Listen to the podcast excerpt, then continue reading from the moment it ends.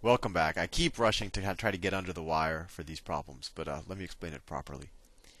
So what we did is we said that a new student joins and the average after he joins is equal to the median. And what we did is we figured out, well, what's the average and the median before the student joins? Well, the average before the student joined was 13 over 12, and the median before the student joined was 1.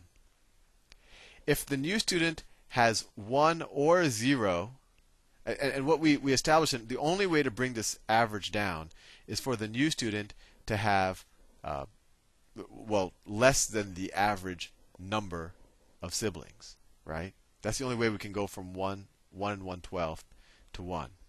And I'll tell you right now that uh, he's actually going to he's actually going to have a 1 13th impact, right? If he's one away. So it actually, you know, I can tell you right now he has he has one sibling, but I'll show it to you mathematically if you don't have that intuition on averages.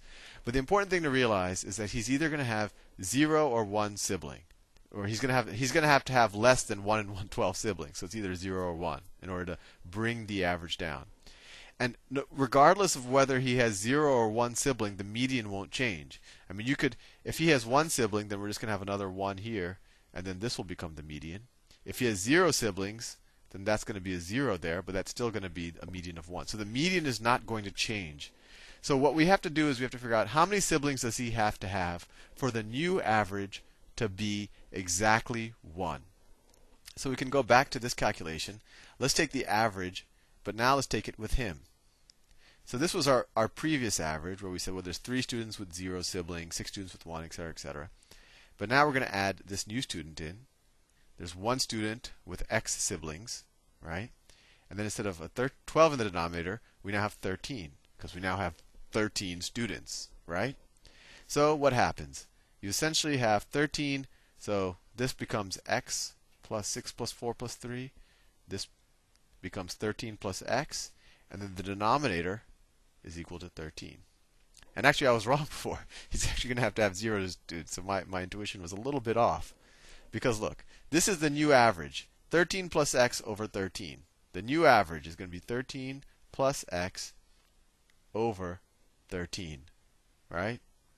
13 plus x over 13. And what does that new average have to equal? It has to equal 1. Because that's the new median. Or the old median, because we said the median doesn't change. So how can 13 plus x over 13 equal to 1? Well, if you, uh, it doesn't make, if you can't eyeball that, because you can just say 13 plus x, multiply both sides by 13, is equal to 13. And then subtract x from x subtract 13 from both sides, and you get x is equal to 0. So that new student has zero siblings. I know that was a little bit convoluted, so let me just tell you what I did again.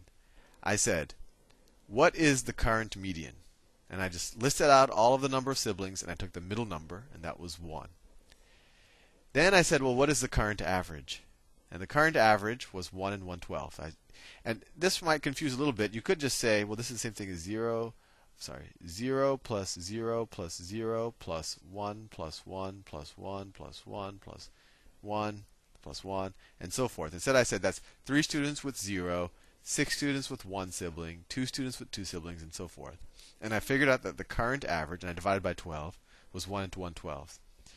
So I said, well, no matter how many siblings the next student has, and actually it didn't even matter if even if he had more or less, that one of the middle numbers still would have been the one. So the median will not change regardless of where the new student falls into the mix. So we said, how many siblings does that student need to have for the average to come down back to 1?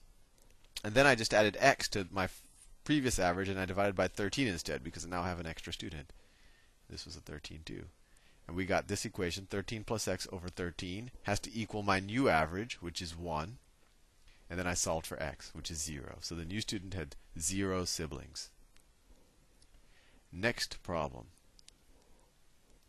And the really fast way of doing this, not to, to harp on this problem too much, is to, and I should have done this from the beginning, is to figure out that the median is 1.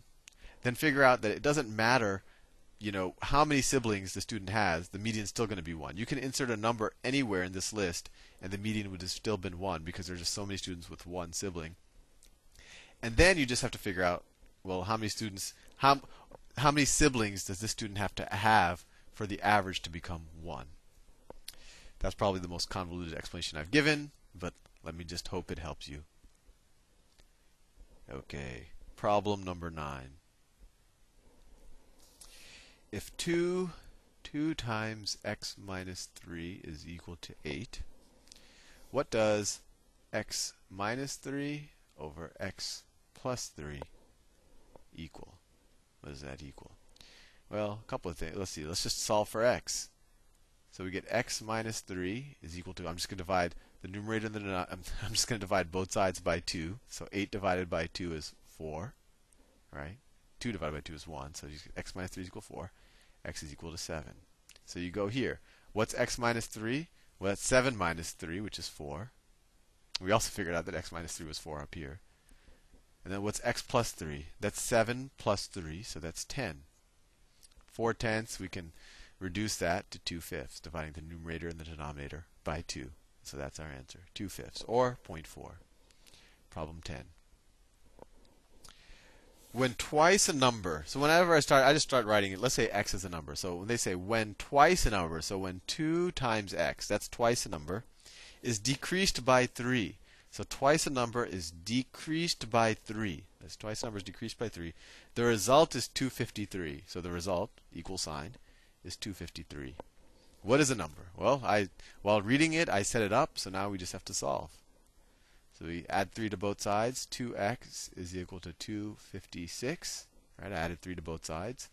x divide 2, both sides by 2. x is equal to 128. And we are done. Next problem.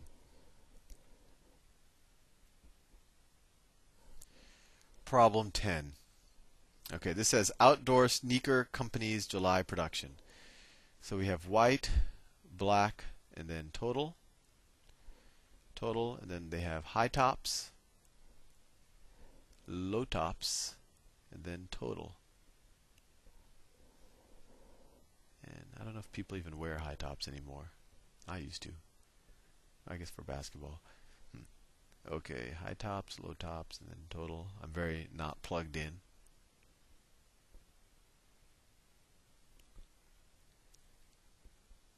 high tops, low tops, and then total. And what numbers do they have in the box?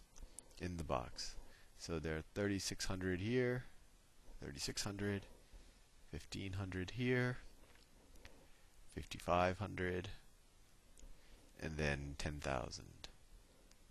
So I can even before reading this question, I can tell you they're just going to want us to fill in this diagram. 10,000 here.